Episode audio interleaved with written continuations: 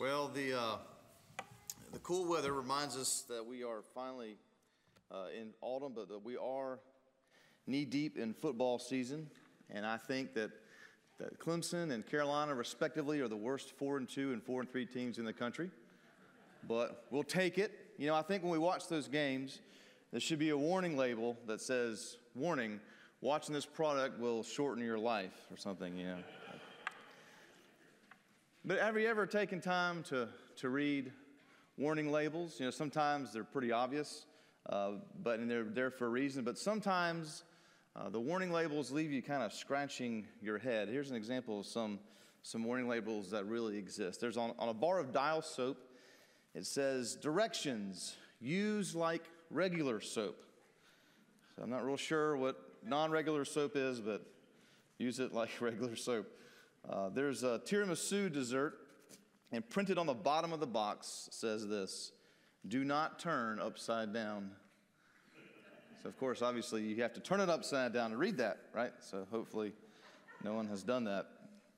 Uh, there's a, a, bread pudding maker, and on the box it says the product uh, will be hot after heating. So, there's a Korean kitchen knife. It says, Warning, keep out of children.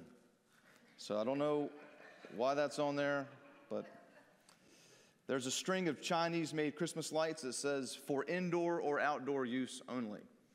So whatever, whatever the third door is, don't use it there. I don't know. Japanese food processor says not to be used for the other use. I don't know what that would be, but I don't want to be a part of it. And on Sainsbury's peanuts, warning contains nuts. So, as we would say. Some dangers, you know, they seem obvious, seem obvious, but then there are many dangers that just are not obvious. And we're going to see today how, how God is at work in our lives to protect us from many times the hidden dangers of life. We're in 1 Samuel uh, 18 today, and we have a long passage. So today, before we pray, I'm just going to read uh, verse 20, starting at verse 20 uh, through 30. Scripture says, Now Saul's daughter Michal loved David. And they told Saul, and the thing pleased him. And Saul thought, Let me give her to him, that she may be a snare for him, and that the hand of the Philistines may be against him. Therefore Saul said to David a, a second time, You shall now be my son in law. And Saul commanded his servants, Speak to David in private, and say, Behold, the king has delight in you, and all his servants love you. Now then, become the king's son in law. And Saul's servants spoke those words in the ears of David. And David said, Does it seem to you a little thing to become the king's son in law, since I am a poor man and have no reputation? Verse 24. And the servants of Saul told him, Thus and so did David speak. And Saul said, Thus shall you say to David, The king desires no bride price except a hundred foreskins of the Philistines that he may be avenged of the king's enemies. Now, Saul thought to make David fall by the hand of the Philistines. And when his servants told David these words, it pleased David well to be the king's son in law. Before the time had expired, David arose and went along with his men and killed 200 of the Philistines. And David brought their foreskins, which were given in full number to the king, that he might become the king's son in law. And Saul gave him his daughter Michal for a wife. But when Saul saw and knew that the Lord was with David, and that Michal, Saul's daughter, loved him, Saul was even more afraid of David. So Saul was David's enemy continually. Heavenly Father, as we continue to worship you today, uh, we thank you that there are things that happen in our lives there's dangers possibly lurking around the corners many times that you protect us from. Lord, you send your angels to protect us. We see your guiding hand in these matters. And today, as we look at how you were working in the life of David, your future king, how you protected him, because protecting him was a part of your will. It was a part of your plan for your country, Israel, Lord, your nation. So, Father, let us see what you would like us to see in this passage today, even concerning our own lives about how many times you are protecting us from the hidden dangers of life. And let us trust you, knowing that every day that you're guiding us and protecting us. Lord, I pray that my words are yours today, that you fill me with your spirit. We ask these things in Jesus' name. Amen. Today, I want you to see three truths about God's work in our lives when there are hidden dangers we can't quite see. Three truths about God's work in our lives when there are hidden dangers that we can't quite see. Number one, God protects us from hidden dangers.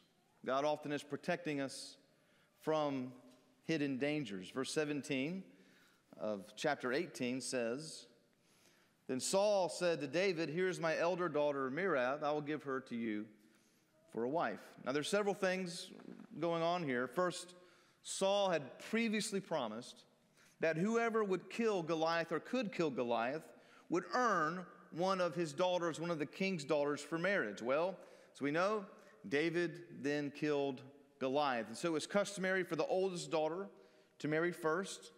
So Saul offers Merab to him. Well, there's another issue that isn't explicitly mentioned here, but is later on in the passage, and that is the issue of a dowry. Now, what is a dowry? Some of you may know what a dowry is. It was an ancient custom, it's still practiced in some countries today. It was used when, when two families would join their children together in marriage. And the dowry was the bride price. It was kind of like a payment for the bride. It was almost like an insurance payment in some, in, in case somebody backed out or in case uh, the, uh, something didn't, didn't work right with the wedding ceremony. And it was a sign of commitment from the prospective husband. So, in the case a man couldn't afford to give his future father in law a dowry, uh, he could work it off in some way. And so we see Jacob doing this, working it off for seven years and then another seven years in Genesis. That was what he was doing. So Saul knew good and well that David could not afford a dowry for the king's daughter. Who could afford a dowry for the king's daughter? You know, not many people could. So Saul offers David to work off the dowry by, by fighting for the kingdom. And he says here in verse 17, just be valiant for me and fight the Lord's battles. Saul was hoping that David would be killed in battle. Saul knew that he couldn't directly kill David because the people would know and the people loved him, so he had set up this scheme. He says here in verse 17, For Saul thought, Let not my hand be against him, but let the hand of the Philistines be against him. So this was kind of his plan, but, but David didn't really bite on the plan. He didn't, really, he didn't really go for it. Look at verse 18. And David said to Saul, Who am I, and who are my relatives, my father's clan in Israel, and that I should be son in law to the king? Now, scholars believe this is written in a way that David missed the hint about working it off. Maybe he's just saying, hey, fight my battles for me. He was already serving Saul in military, so he didn't understand maybe Saul was saying specifically, go and fight them. So he just simply denied the request, presumably because he knew he couldn't afford to marry his daughter, so she marries another man. Verse 19. At the time when Merab, Saul's daughter, should have been given to David, she was given to Adriel, the Meholathite, for a wife. So we see David displaying kind of a certain youthful innocence in the face of imminent danger. Isn't it wonderful when you have that youthful innocence? You didn't really know what was going around the corner. And, and, and David kind of said, Oh, no I, you know, I can't afford that. No, he missed the hint of the older man who was scheming against him. One could make the argument that he knew that Saul was what was doing, but it doesn't really make sense when you read the rest of the story. So, in any event, God protects David from this evil scheme that was going to cost him his life. Now, there are many promises in the Bible about God's protection for his people. Deuteronomy 31 6 says this Be strong and courageous. Do not fear or be, dread of, be in dread of them, for it is the Lord your God who goes with you. He will not leave you or forsake you. Not leave you or forsake you. That's a promise God's given his people. He never leaves us. Amen never forsakes us. Look at Hebrews 13 5. Keep your life free from love of money. Be content with what you have. Why? For he has said, I will never leave nor forsake you. the love of money, many, many times, is just this need for security, this need to be able to trust in something. And he's saying, just be content with your life. Because God has said, I will never leave nor forsake. So we see in the Old Testament, we see in the New Testament that God tells his people this. We can live throughout our day with a peaceful attitude that God is protecting us from things we don't even know anything about. Yet we know it may not be His will to protect us, maybe in the ways we always think. Sometimes God may bring trials in our life to purify us. At these times, we should count it joy because God allows us. Look at James 1, verse 2. He says this Count it all joy, my brothers, when you meet trials of various kinds, for you know that the testing of your faith produces steadfastness. And let steadfastness have its full effect, that you may be perfect and complete, lacking in nothing. Steadfastness is another word of, of perseverance, right? You know, the Gamecocks and Tigers have learned a lot about perseverance this year, haven't they? Stay in and, and maybe you'll win. Maybe the other team will miss a field goal at the end of the game. Or, or maybe your, your, your backup quarterback who's 34 years old will come in and score a touchdown pass and, you know, and something, a miracle will happen. The trials in life can be good because it produces perseverance in us. Protecting us from such trials would not be beneficial to us, but generally speaking, we can see how God promises to protect us often from dangers we know nothing about. So we are to trust Him even more so in our daily lives, knowing that He is guiding us and protecting us. So, number one, we see that He often protects us. Number two, we're going to see that God often equips us for the hidden dangers. He equips us for dangers we don't even need, know that we need to be equipped for to deal with. Saul had another daughter. We already read this section, verse 20. Saul's daughter, Michal, loved David. Who didn't love David? Everyone loved David. You would have loved David. I would have loved David. Michal loved David. And they told Saul, and the thing pleased him. And Saul thought, Let me give her to him, that she may be a snare for him, and that the hand of the Philistines may be against him. So, now, typically, when, when, you, when you get married, you know, I did a wedding yesterday. When you get married, uh, the, the father in law is, is, is, thankful and, and hopeful and, and gives the daughter away. And usually, he's not hoping that the daughter will be a snare for the future son in law. Yeah? But this was Saul's wish that he may be a snare. So Saul said to David a second time, You shall now be my son in law. Verse 22 Saul commanded his servants, Speak to David in private and say to him, Behold, the king has delight in you, which is a lie. It's a lie. So David doesn't know this. He's in danger and doesn't know it. And all his servants love you. That was probably true. Now then become the king's son in law. Verse 23 And Saul's servants spoke those words in the ears of David. And, and David again says, Does it seem, or thinks this, this, this, this thought, does it seem to you a little thing to become the king's son in law? I'm a poor man and, and have no reputation. Now we know that he wasn't poor, poor, but, but compared to King David, he's, or Saul, he certainly was. He clearly explains kind of his reticence to marry one of the daughters. There's no way he can afford the dowry. Verse 24. And so the servants of Saul t- told him, Thus and so did David speak. And Saul said, Thus shall you say to David. So he gets a little more explicit now. They didn't get the hint the first time.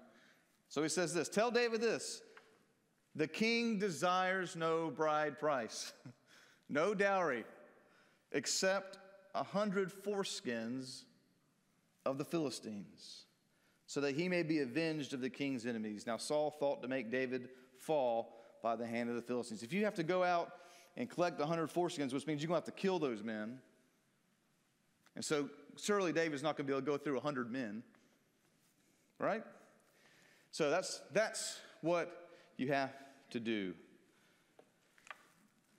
Now, since circumcision was, was the sign of the covenant between God and Israel, uses, Saul uses this as a, a, kind of a twisted way, kind of a twisted way to show this would be an honoring thing to God. But, but, but David was, was all for it. He, he, he, he agrees with it. Look at verse 26. And when his servants told David these words, it pleased David well to be the king's son in law. And before the time had expired, David arose and went, along with his men, and killed 200 of the Philistines.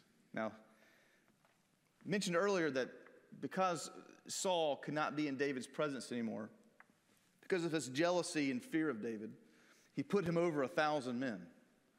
So he was the commander of a thousand men, and they were loyal to David. So maybe Saul forgot the fact that when you ask David to go do something, he's got a thousand men with him.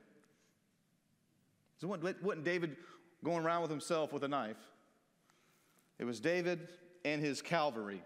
So it would not be difficult for David and his men to take out 100 Philistines. So David goes even further, the overachiever, and gives him 200. God had equipped David for this time. See, David had a cushy role in the palace. That's where he thought he would be. And Saul said, No, you're going to be out in the field in the army. I'll put you over a thousand men. You're going to be fighting battles for me. And then he gives them this dowry, this bride price, and God has equipped David with this thousand soldiers. So it was, no, it was nothing for him to go out and use these men and get the so called dowry. God had equipped David for this time, this danger he knew nothing about. He had equipped him for it. The author of Hebrews has a prayer about equipping believers. Look what he says in chapter 13 of Hebrews. Now may the God of peace, who brought again from the dead our Lord Jesus, the great shepherd of the sheep, by the blood of the eternal covenant, may this God, verse 21, equip you with everything good that you may do his will. That's the prayer for the believer. That God will equip you with everything good that you may do his will. Working in us that which is pleasing in his sight through Jesus Christ, to whom be glory forever and ever. Amen. God wants to equip you, and that's, that's the believer's prayer for each other, that whatever our will is to do God's will, He equips us to do it. God's called you to work the nursery, He's going to equip you with it. God's called you to play the organ, He's going to equip you with it. God's called you to preach or teach, He's going to equip you with it. God's called you to, to serve people that need serving, to, to work with the homeless, He's going to equip you with it. It's His will in your life. He's not going to put you out somewhere where you're not equipped. And this is what He did for David.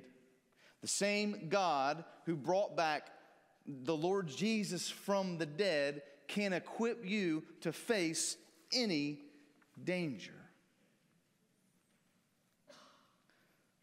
And it tells in verse 27 and David brought their foreskins, which were given in full number to the king, that he might become the king's son in law. And Saul gave him his daughter Michal for a wife. So Saul's plan was foiled again. Again, perhaps he had forgotten that, that David had now amassed a small army loyal to him. The Spirit of God was with David so much that Saul couldn't bear to be around him, so his jealousy backfired as he sent him out to the field. And we see God equipping David in his job change to be able to be successful from this danger, which he had no idea that would be, would be taken place. David went from being in the palace to being put out on an island in the wilderness with a thousand men. What was meant to be a punishment for David became a blessing. What was meant to be a snare for David, God used as a blessing. And they, so, they, so they celebrated with him his engagement to Saul, and David, and all his thousand soldiers that loved David, that, that would run through a wall for David. And they celebrated it. Verse 28. But when Saul saw and knew that the Lord was with David, and that Michal, Saul's daughter, loved him, Saul is even more afraid of David. So Saul was David's enemy continually. Then the commanders of the Philistines came out to battle, and as often as they came out, David had more success than all the servants of Saul, so that his name was highly esteemed. And sometimes we may have a change in life that doesn't seem all that great to us. David's probably didn't seem all that great at the time. Maybe it's a job change that doesn't seem like it's for the better. Maybe it's a relationship failure. Things seem like they will never get better. But many times, these what look like to us step backs can be times where God blesses us in the future and even protects us from possible dangers that we know nothing about. God is always working behind the scenes. Look at Romans 8 28, and we know that for those who love God, all things, not some things, not a few things, not 10% of things, all things work together for good for those who are called according to his purpose. Many times, God can use what happens to us as opportunities to protect us from unknown things, unknown dangers, and use us to increase not only our success, but His glory. So, God often equips us to deal with hidden dangers. And finally, number three, God often reveals to us these hidden dangers. God often reveals to us these hidden dangers. Look at verse 1 of chapter 19. And Saul spoke to Jonathan his son and to all his servants that they should kill David. So these schemes didn't work. So Saul just brings it in, brings in his servants. All right, listen up. It's time for you to, to, to kill David. Take David out. Jonathan, Jonathan, Saul's son, delighted much in David. He had made a covenant with David, a friendship, a bond. Saul thought he had a loyal group of servants. And many times when someone is concocting a scheme, maybe they overlooked the loyalty of those surrounding them. And we see this with Saul. He overlooked the loyalty of his own son, who had a covenant with David that was more binding than even their father son relationship. What did Jonathan do? We went right to David, verse 2. Jonathan told David, Saul, my father, seeks to kill you. Therefore, be on your guard in the morning. Stay in a secret place and hide yourself. And I will go out and stand beside my father in the field where you are, and I will speak to my father about you. And if I learn anything, I will tell you. Surely Jonathan knew that his father was losing his mind, that he had a demon, and his covenant bound him to protect David. Look what Luke 8 says. Jesus says, No one after lighting a lamp covers it with a jar or puts it under a bed, but puts it on a stand so that those who enter may see the light. Verse 17 For nothing is hidden that will not be made manifest, nor is anything secret that will not be known and come to light. Just Jesus says that just as a believer can't hide the gospel's influence in their life, so God's truth cannot be hidden. Amen. God's truth has a way of coming to light for his purposes. And God's purpose for David was to not be harmed, but to be used to glorify God in this moment. Verse 4.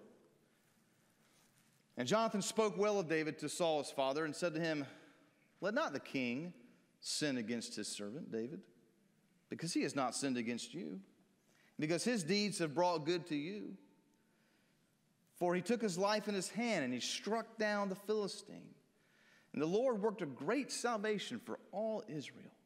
You saw it, Dad, and rejoiced. Why then will you sin against innocent blood by killing David without cause? Verse 6. And Saul listened to the voice of Jonathan. I guess he had a good day this day. He listened to him. And Saul swore, and I believe, it's, I believe this was what he meant at the time, although he changed his mind. He swore, As the Lord lives, he shall not be put to death. And Jonathan called David, and Jonathan reported to him all these things. And Jonathan brought David to Saul, and he was in his presence as before. Now, we're going to see moving forward, this doesn't last. And next week, we're, we're still talking about David. We're going to be in a new section of the series where it's all going to be about waiting and being patient for God as we see David flee for his life and, and really wait and have to have patience. Saul's change of heart doesn't last, but at this moment, God protected David from the hidden dangers. Well, there's a missionary named David Brainerd.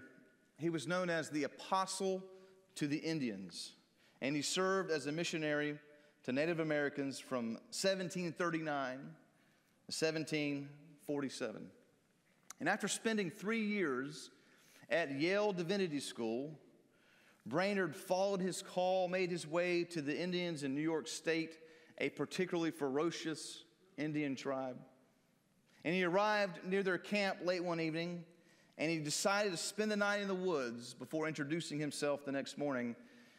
What he didn't realize was there were several tribesmen uh, who had been following him for hours, as they noticed he was not one of them.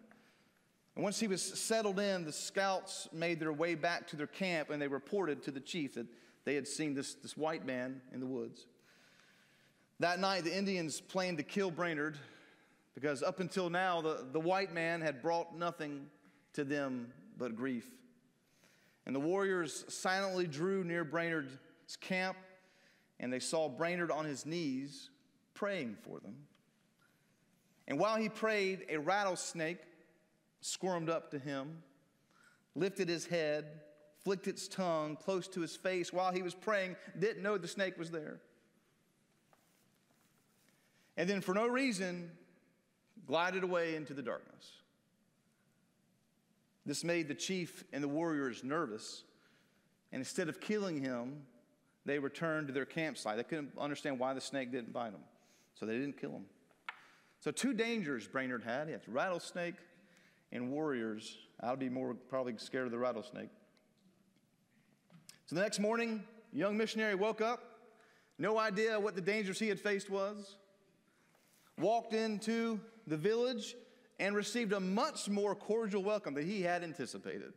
He, he, he anticipated spears and all kind of things.